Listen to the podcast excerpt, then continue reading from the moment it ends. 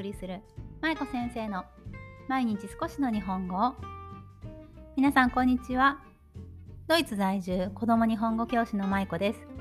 さあ今日は木曜日ということで質問回答編をお送りしたいと思います。毎週木曜日は各週で皆さんからいただいたご質問に私が自由気ままにお答えさせていただく質問回答編としています。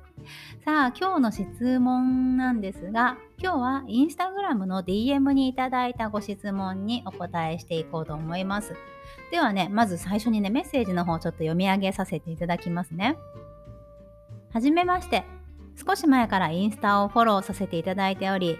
Spotify 音声配信ですね。Spotify もフォローさせていただいています。たくさんためになる投稿ありがとうございます。はいこちらこそありがとうございます。私は現在フランス語圏で9ヶ月の女の子を子育てしています。娘には日本語をできるだけ覚えて使ってほしいと思い妊娠の頃から子どもチャレンジに入会したり絵本を買ったりとしてきましたが、いつもこのままで本当に大丈夫なのかなと不安になります。夫も日本語は話せますが、日常会話に少し毛が生えた感じのレベルです。なので、夫と娘が2人の時は家でもフランス語、3人の時は日本語、私と娘は日本語とルールは決めていますが、3人の時もたまにフランス語も混じっているし、私としては家は日本語オンリーにしたいので、夫と娘2人だけでも日本語で会話してもらいたいです。ただ、夫のフランス語を教えたい気持ちもわかるし、自然に話せるのはフランス語なので、なかなか変えるのは難しいみたいです。やはり日本語の教育的には、家の中は日本語オンリーに時間がかかってもしていくべきなのでしょうか？というご質問をいただきました。ご質問いただいた方、どうもありがとうございます。さあ皆さん、これ、あの今内容分かりましたでしょうか？私がちょっと早口で読みましたが、はい。えー、まとめてお話しすると、どういう質問だったかというと、まあ、フランス語圏に住んでいらっしゃる日本人のこのお母さんの方からね、メッセージをいただきました。で、夫さんがフランス語のネイティブである。そして娘さんが今9ヶ月で女の子で、今フランス語と日本語2つの言語の環境の中で育っていらっしゃるということですね。そしてご質問の内容としては、家庭内の言語のご質問でした。このお母さんの方としては家庭内できるだけ日本語オンリーにしていきたい夫さんにも娘さんと日本語で話してもらいたいでも夫さんの気持ちを考えるとフランス語をフランス語を教えたい気持ちもわかるし、うん、日本語オンリーに時間がかかってもしていくべきなのでしょうか？ということでしたね。はい、悩みますよね、これね。で、私がまずこの一番最初にこのメッセージをいただいて感じたことっていうのは、この方がしっかりルールをね、家庭内でのルールをしっかり決めてやっていらっしゃるっていうのがすごく素晴らしいなと思いました。夫さんと娘さんが家でフランス語で話をする。そして娘さんとこのお母さんの方は日本語でお話をして3人の時は日本語っていう風にちゃんとルールをねもうすでにこの9ヶ月のお子さんお子さんがまだ9ヶ月の頃にもう決めてやっていらっしゃるっていうのがね素晴らしいなと思いました。ね、なかなかこのルール決めっていうかあの線引きがね難しいんですよね。やっぱりバイリンガル育児とかマルチリンガル育児っていうのはこの言語ってなかなかこの線を引くのがねやっぱ境界線が難しいんですよね。例えば家族の中でも1人が日本語がわからない人がいるとその人が入った時にどんな割り方というかねどんな境界線を引いてこの言語のルールを決めるかっていうのってすごく難しくないですか？ね、なので、まあ、そういう事情もある、じゃそういう事情とかそういうこともあるのに、ちゃんとね、ルールを決めてされているのが本当に素晴らしいなと思いました。はい。で、一つ私がお伝えしておきたいのは、まず、このバイリンガル子育ての方法。ね、バイリンガル子育てとかマルチリンガル子育ての方法に正解というものはありません。なので、家の中では日本語オンリーに時間がかかってもしていくべきでしょうかというご質問だったんですけどこれを時間がかかってもしていくべきだとか時間がかかっても別にしていかなくていいよということは私はお答えできません私たちってついついまあ何回かね、この音声配信でもお話ししたかもしれませんが、まあ、ついついね、いろんなところに正解が落ちているような感じがどうしてもしてしまうんですね。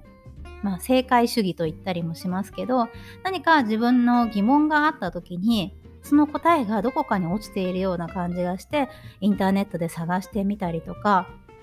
ね、いろんな人に聞いてみたりとかっていうことがあると思うんですがただこの今回のバイリンガル子育ての方法だったり家の中家庭の中の言語についての方法に正解というものはないんですね。じゃあどうすればいいかっていうとそれはお家の中でしっかりと家庭内でね話をしていくっていうこと。そして一緒にパートナーの方と決めていく、ね、家族のそれぞれの意見を聞きながら決めていく。これしかないんです。なので、この方が今、日本語教育を、日本語オンリーでしていくべきなのか、それとも、まあ、夫さんはフランス語を話しているっていうことを尊重してやっていくべきかというのに答えはないので、それは夫さんの意見もちゃんと聞きながら、ね、そしてこの方のご自身のね、意見も終わりだと思うので、それをしっかりと夫婦間で話し合いながら決めていくのが一番いいと私は思います。はい。そして、まあ、あの、フランス語をね、夫さんが教えたいっていう気持ちもわかるし、うん、自然に話せるのはフランス語なのでなかなか変えるのは難しいでも私としては家の中は日本語オンリーにしたいし夫さんと娘さんとは日本語で会話をしてもらいたいということも書いてくださっていましたよね。うん、でただね私この夫さんがフランス語を教えたいっていう気持ちもすごくわかるなって思いました。どうしてかっていうと、私たちは、まあ、日本語ネイティブですよね。多分今、あの、私の音声配信聞いてくださってる方は日本語ネイティブの方がほとんどだと思いますけれど、ね、こういうふうに私たちは日本語ネイティブという状態で、だからこそ子供に日本語を習得してほしいと思っているわけです。ね、子供が日本に行った時におじいちゃんおばあちゃんとコミュニケーションが取れる、ね、取っている姿を見たいっていう気持ちとかね、自分と日本語で会話をしたい、ね、私と子供の間で日本語で会話をしたいという気持ちだったり、皆さんいろんな思いを持ってね、多分日本語教育今されていると思うんですね。じゃあ一方で、じゃあ他の言語は別に必要ないかというと、結局そんなことはなくって、この夫さんにすると、同じようにフランス語は、この夫さんにとってはすごく大事な言語なはずです。ね、娘さんと一緒にフランス語で話をしたい。学校に行った時に困らないようにフランス語を習得してほしい。夫さんもきっといろんな思いがあってフランス語で話をされていると思うので、まずはこのご夫婦でフランス語と日本語の割合をどうしていくのか。家庭内でどういうふうにやっていくのかっていうことをまずもう一度ルールを見直してみるっていうことが必要なんじゃないかなと思いました。ね、あの日本語ももちろん大事なんですね。私たちは今海外で日本語子育てをしていると子供にとっての日本語の必要性っていうのをすごく感じますよね。日本に帰った時に自然にコミュニケーションが取れるような日本語を育ててあげたいとか、ね、お母さんとかお父さん私と日本語で話をしたいね、話をしてほしいっていう思いがあったりいろいろとあ日本語を頑張ってやっていかなきゃって思ってる方がすごく多いと思うんですがただ一方でこの日本語じゃなくて現地語こっちの方も非常に大事な言語になってくるんですね。なぜだかわかりますか？なぜ、えー、なぜ現地語が大事だかという、大事だ、大事かというと、やっぱり現地で生活をしている、ね、生活をこれからしていくお子さんだと思うので、なので、今後、学校に行き始めたら、学校では現地語が必要になってきますよね。そして外に出ると、外で例えばお店で買い物をする時とか道で会った人と話をする時とかそういった時には現地語が必要になりますよね。なので、現地語もやっぱり必要な言語として考えておくべきだと思うんです。ね、日本語ももちろん大事なんですよ。私たちにとってはすごく大事な言語なんだけれど、でも現地語も一方で非常に大事な言語であるというこの視点をね、しっかりと親御さんが持って日本語教育を進めていくということがね、非常に大事だと私は考えています。ね、なので、まあ、フランス語と日本語どっちが大事かという、こう、天秤にかけてね、それは決められません。なので、親御さん、このご質問者さんとパートナーの方が一緒に話し合ってど、れぐらいの割合でやっていくのかということをね、もう一度話し合っていただけたらいいんじゃないかなと思います。このご質問者さんの気持ち私すごくわかるんですよね。家の中を日本語オンリーにしていきたいということそしてあの夫さんにもね日本語で話話をしてほしいということがすごくわかるなって思いました。っていうのは私も今ね家で日本語を話していてそして夫もドイツ人なんですが日本語で息子と話をしていてそして私たちも3人の時は日本語っていう環境つまりこの質問者さんが望んでいらっしゃるような環境で我が家はやっているんですね。ただこれも私が勝手に決めたわけではなくて息子が生まれる前に言語についてね夫だ夫と話をしたんですよね。今後私たちはどういうふうに子どもの言語教育やっていくっていうことを話をしてきてそして子どもが生まれた後にも何回も何回もこういった話をしてきましたその中で夫も日本語教育自分もあの日本語教育をね、彼も受けてきた立場なので、ね、なのでだから日本語が話せるっていうのがあるんですけど、自分も日本語を失いたくないから、息子とは日本語で話をしたいっていうのは彼の意思だったんですね。そう。だから、あじゃあそれだったら日本語で家の中を日本語環境にしてやっていこうか。そうすると、息子も日本語を学べる。そして、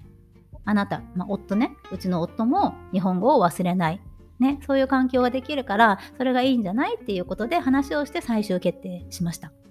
はい、本当は私たちもねあのドイツ語を教えるっていう選択肢もあったしそれも悩んだんですよね実は。そうでもまあそういった事情でね私たちは日本語ということに決めました。でここでのポイントがやっぱり夫婦間でしっかり話をしておくということだと思います。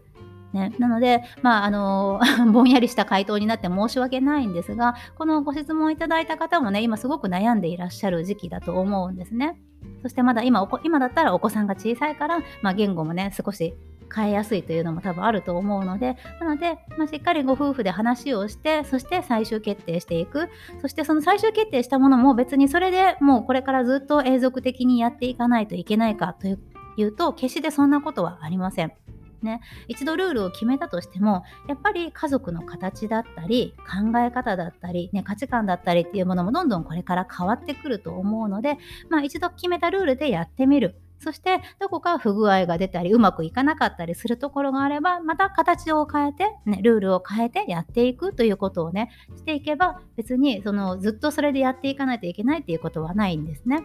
うん、なので、まあ、まずは何度も言いますが、夫さんと話をしてみるということ、そして夫さんの意見も聞いてあげてください。そしてこの質問者さんの意見もぜひどんどんどんどん伝えてあげてで夫婦で共通理解をしていくということがね非常に大切になるかなと思います。ね、いろいろと悩みは尽きないと思いますけどねこれから一緒に頑張っていきましょう。はい。では、今日の質問回答編はこんな感じにさせていただきます。また、あの、このご質問者さんのように、家庭内の言語だったり、お子さんの日本語教育だったりでね、悩まれている方、もしよければぜひ、インスタグラムの DM にお寄せください。でたくさんあのいただくので全ては回答できないかもしれませんがね、できるだけ回答させていただきたいなと思いますので、よかったらぜひメッセージください。では今日はここまでです。今日も最後までお聴きいただきありがとうございました。舞子先生の毎日少しの日本語を引き続き一緒に頑張っていきましょう。ほなまたね。